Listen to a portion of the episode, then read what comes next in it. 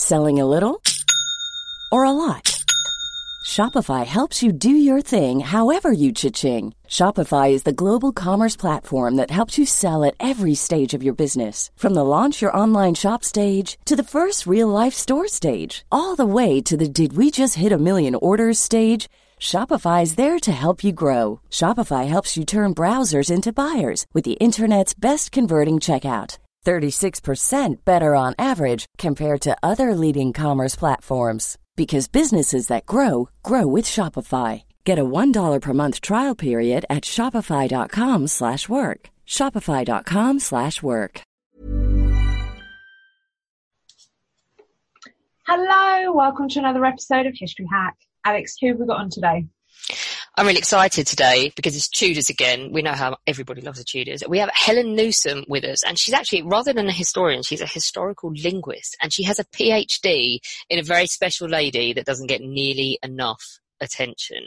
Helen, hi, how are you doing? I'm fine, thanks. How are you? Tell everyone who it is that you research. It is Margaret Tudor, Queen of Scots. Henry's older sister. mm. So everybody's always prattling on about Henry, uh, ratbag that he is, but Margaret is like she is a star in her own right, isn't she? Uh, people, but first of all, people really need to forget about anything they think they know because they saw the Tudors. Because wasn't that two sisters of his mashed together to make that character? Yeah, definitely along those lines, and a bit of uh, fiction in there as well. So they um, talk about um, his young her, Henry VIII's younger sister, Mary Tudor, who marries the King of France. But they talk about them going off to Portugal, so the whole story is just completely wrong. they also made her a big slut as well, really, didn't they? Yeah, I think it's safe to say they weren't. yeah. Okay. Well, not that we're aware of. We're not quite Catherine Howard level. And we're not going to slut shame anyway although Catherine Howard was just silly, but she was young. she was young and stupid. Um, but speaking of not slut shaming her, her family, however, are planning potential marriages for her when she's five. How is that possible? Well, you've got to think about that this was a completely different time. Um, people were married at really young ages, and for a royal princess, um, you were a really valuable commodity. Um, you could be married off to any king or prince.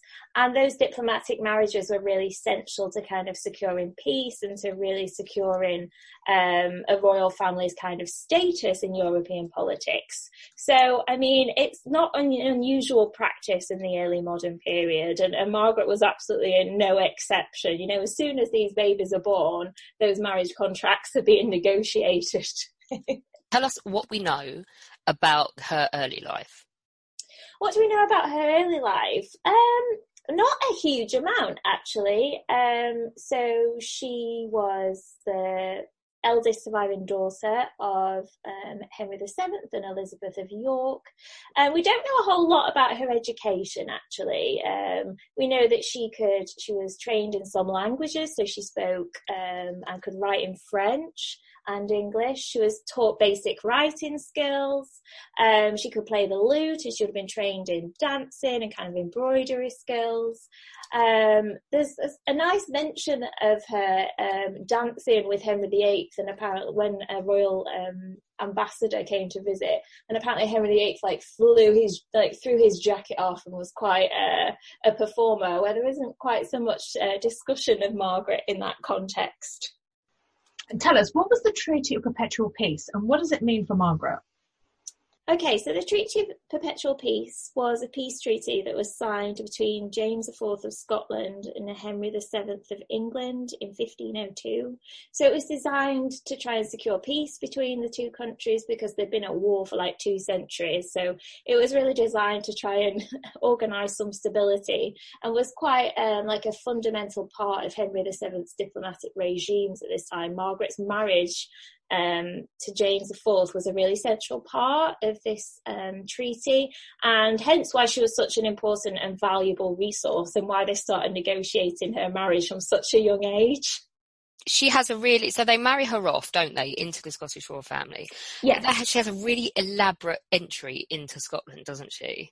Yes, she does. Yeah, it's like any kind of royal uh, royal wedding celebrated with jousts and feasts and all kinds of like public demonstrations. It must have been a really kind of I keep I think about this a lot. It must have been a really um a phenomenal experience for I think she was 13 at that point. It must have been such a an overwhelming and fascinating experience to be the centre of uh, these marriage um, celebrations. Um, what's really interesting is that Margaret's first surviving letter is written just shortly after her arrival in Edinburgh, and um, she writes to Henry VII, um, telling him telling him that she misses him and kind of reporting on some of the activities of her husband James IV and um, Thomas Howard, Earl of Surrey, and it's such a fascinating document because the first three quarters of it are written in the hand of a scribe.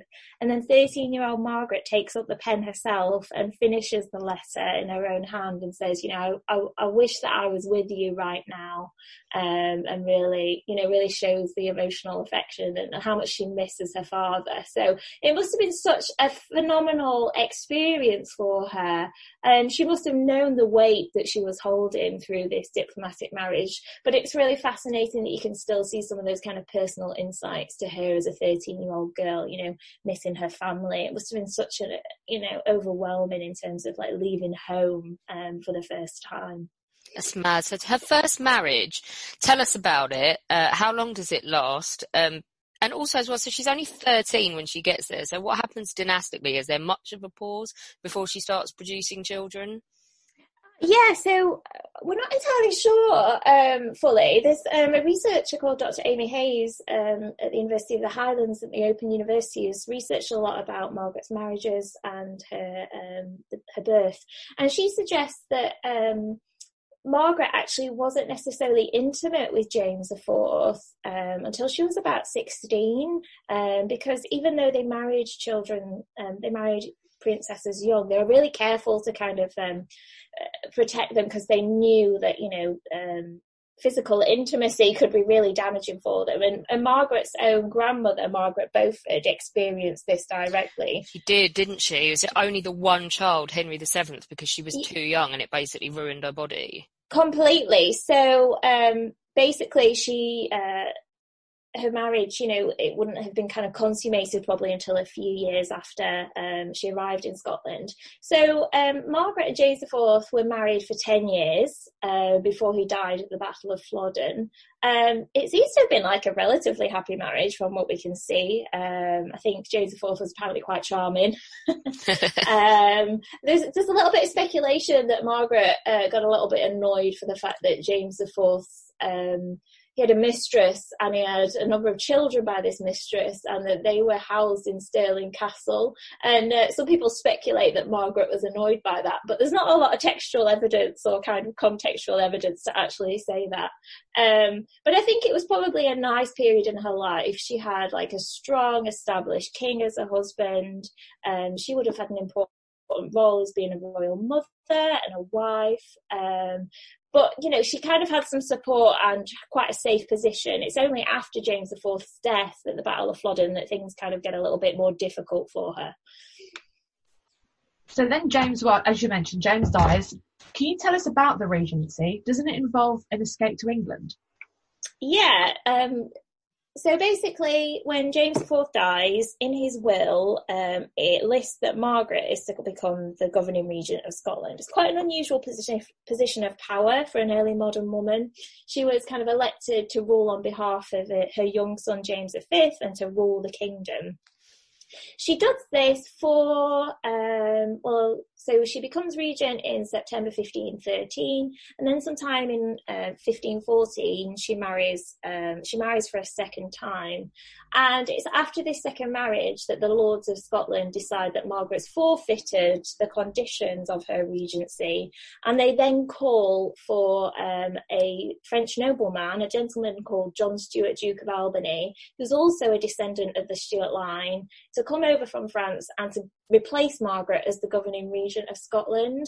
It's at this point, and shortly after um, Albany's arrival in Scotland, that Margaret flees to England. She's uh, really heavily pregnant at this point with um, her first child, with the uh, Earl of Angus. Apparently, she's eight months pregnant, and she flees over the Anglo-Scottish border on a horseback, which I think I always kind of like that image of Margaret, you know, escaping out of Scotland. That's mad. Um, what a ball ache. Yeah. if you're eight Yeah. months pregnant. Well, apparently she gave birth. Uh, well, she gave birth as like days after she arrived in northern England and was really poorly for a number of months. And she didn't actually travel to the English court for about six months um, after she'd given birth. So you know she was really poorly. Mm. She's still quite young, isn't she? Yeah, how old is she at that point? She's born in 1489, and that's 15, uh, 15. So she would have been like 26 or so. So yeah, quite young. I mean, not really young in terms of how many children she's had. I think she was on about child number six by that point, um, in terms of childbirth, but only the third surviving one to um, over like about a year old. Wow. Um, so I just want to, before we're going through her biography, but I've got to ask you because you have had such access to her correspondence. Yeah. You mentioned some stuff from when she was 13, but what kind of woman is she? What do you know about her personality? What kind of woman is she? That's a really good question. So one thing that I've got to say is that um, not all of her correspondence survives. Okay, so um, in terms of like archival value, the um, correspondence that has been preserved is stuff that's really kind of quite dry and political, um, like politically related. So when she's trying to negotiate peace and things like that. So in terms of like that aspect, trying to understand the personality, you know, we only kind of have access to uh, so much information. But what I would say from that is the fact that she seems to be quite an obstinate and uh, persistent kind of character. She's always writing to Henry VIII saying, please help me with this matter. Please can I have some money? Um, my second husband, the, Duke, the Earl of Angus, is being a pain. Like, how can he treat me like this? So, um, we can't fully know what she was like, but I like to think that she was quite a um, a resourceful and um, you know kind of strong-willed character. Selling a little or a lot? Shopify helps you do your thing however you cha-ching. Shopify is the global commerce platform that helps you sell at every stage of your business. From the launch your online shop stage to the first real life store stage, all the way to the did we just hit a million orders stage. Shopify is there to help you grow. Shopify helps you turn browsers into buyers with the internet's best converting checkout. 36% better on average compared to other leading commerce platforms because businesses that grow grow with Shopify. Get a $1 per month trial period at shopify.com/work. shopify.com/work. I'm Sandra, and I'm just the professional your small business was looking for. But you didn't hire me because you didn't use LinkedIn jobs. LinkedIn has professionals you can't find anywhere else, including those who aren't actively looking for a new job but might be open to the perfect role, like me.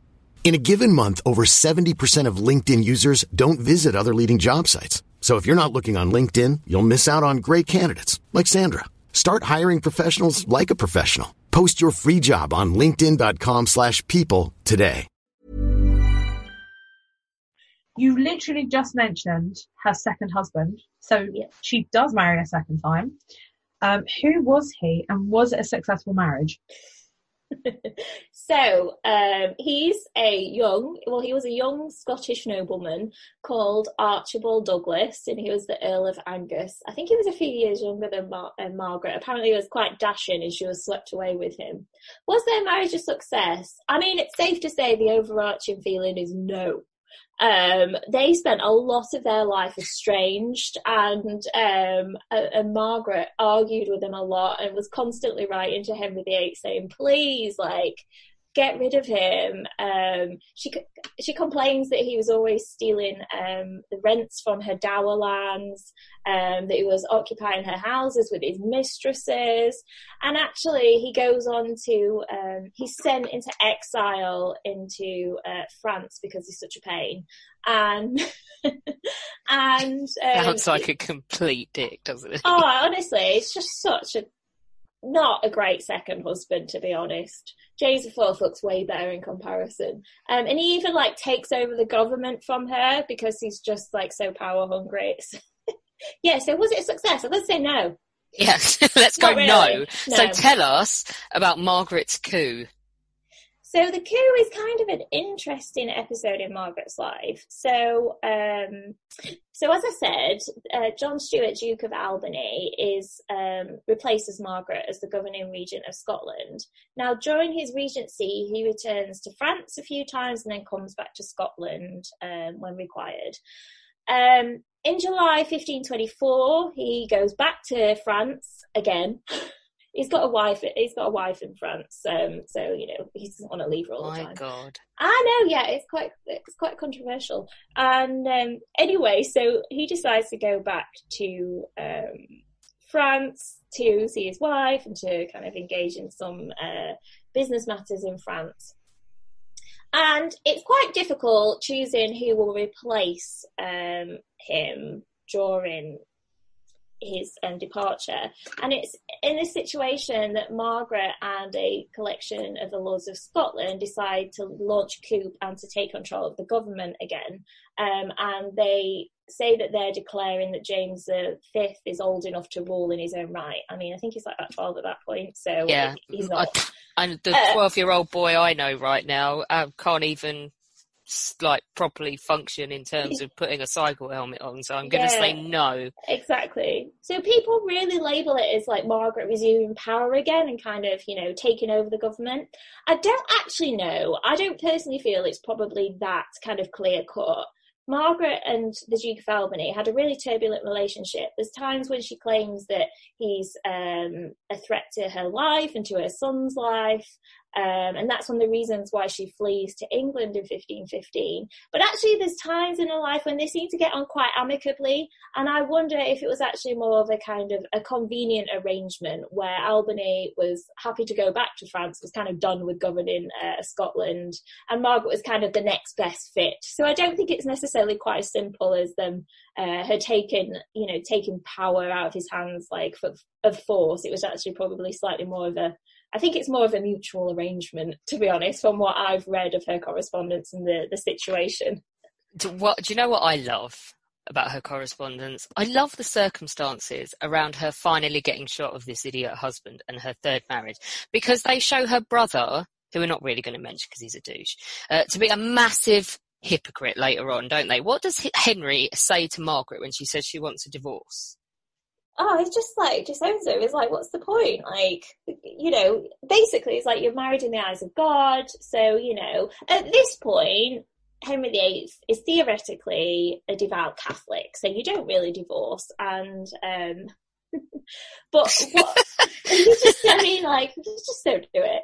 Um, but also, Henry VIII was in quite close cahoots with Margaret's second husband, um, the Earl of Angus. So, and the Earl of Angus actually spends quite a lot of time at the court of Henry VIII. So, Henry's also against Margaret's marriage, not only theoretically because of the religious issue, but also because if she divorced him, it means that he loses some of his influence that he gains through his uh, her second husband, the Earl of Angus. Oh, yeah, you heard it here.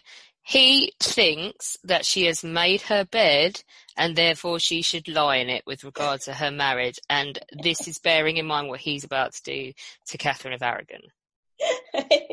Hundred percent. Like, what's really interesting is that it's actually um, John Stuart, Duke of Albany, this guy who's the uh, governor of Scotland, that actually secures Margaret's divorce for her with the Pope. So I think that's just it. Kind of shows you that actually their relationship was actually far was actually kind of really quite interesting and probably a bit more uh, dependable than Margaret's relationship with her second husband.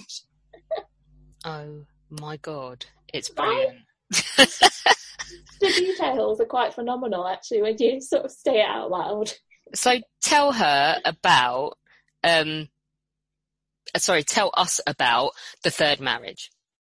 All right, so Margaret is finally divorced in um, I think it's 1528, and so before this, she's been estranged from the, the Earl of Angus for some years, and apparently she's been entertaining um, a, a young courtier called Henry Stuart. And um, finally, when uh, she gets this divorce, she goes ahead and marries Henry Stuart. It's really fascinating because one of um, one of Margaret's like messengers is a guy called Patrick Sinclair. He's a really fascinating character. He's kind of been lost to the archives um, because we don't really know very much about him. And apparently, there's a really nice scene that's recounted in correspondence where um, Margaret actually dismisses Patrick Sinclair, who's been in her service for like 20 years, um, because he doesn't get on with Henry Stuart. I think Margaret probably should have taken that as a bit of a warning that Henry Stuart was uh, not necessarily good for her, but maybe in a kind of older years, she thought, well, why not? Brilliant.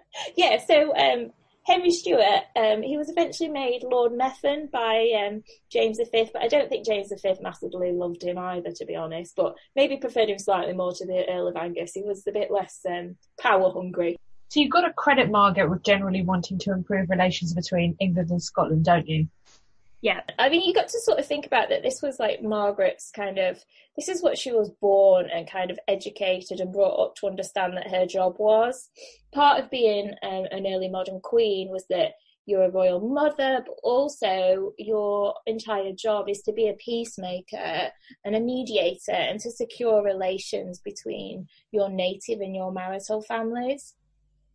Um, so it was part of their kind of duty, I guess. But also, it's really interesting. This is what the whole PhD is actually on. Um, is that Margaret um, uses the role of mediator and the relations that she shares between England and Scotland after her husband James IV dies. She uses this role to kind of negotiate power and greater agency because it's really one of those things that she's always useful for. She's always useful for trying to facilitate peace or if things get tough. Margaret's kind of like the nice link and the go between.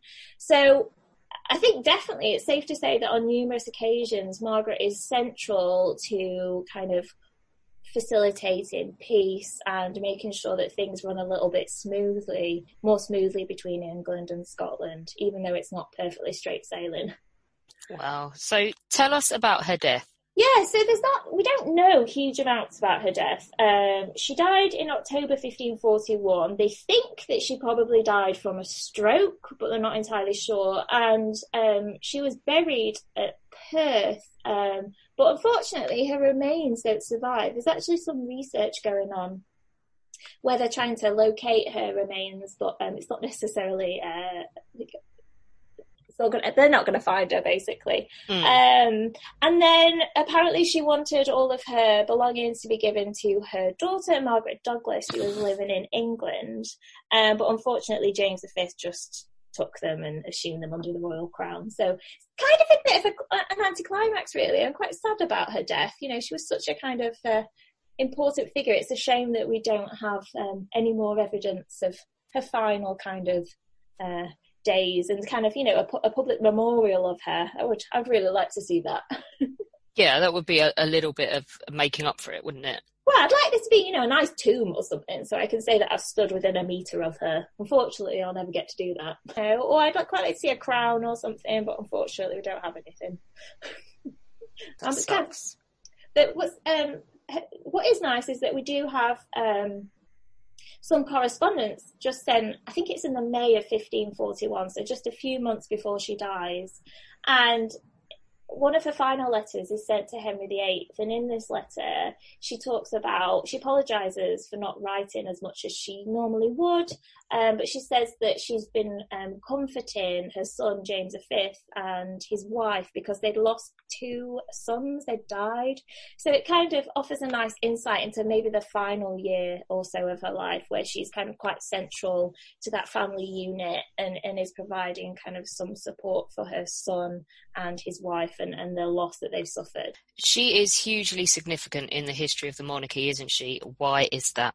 Well, um, due to Henry VIII's uh, lack, well, Henry VIII and Elizabeth I's lack of descendants, um, it's Margaret's great grandson, James VI, that actually goes on to become the King of Scotland. So um, Margaret's royal line and, and descendants actually be, um, the King of England, sorry, it's Margaret's uh, royal line and her descendants that go on to become um, the king and queen of England eventually. So um, she's even though she's it's kind of sad that she's been lost to history, um, despite being so incredibly significant in our monarchical kind of uh, history. It is. It's mental because actually she is like the cornerstone on which the whole thing's turn. The whole thing uh, turns, isn't she? A hundred percent. So incredibly important, but really kind of, as you said, you see with the the Tudors program, she's either morphed into another character or just kind of. She's often a really small footnote, you know,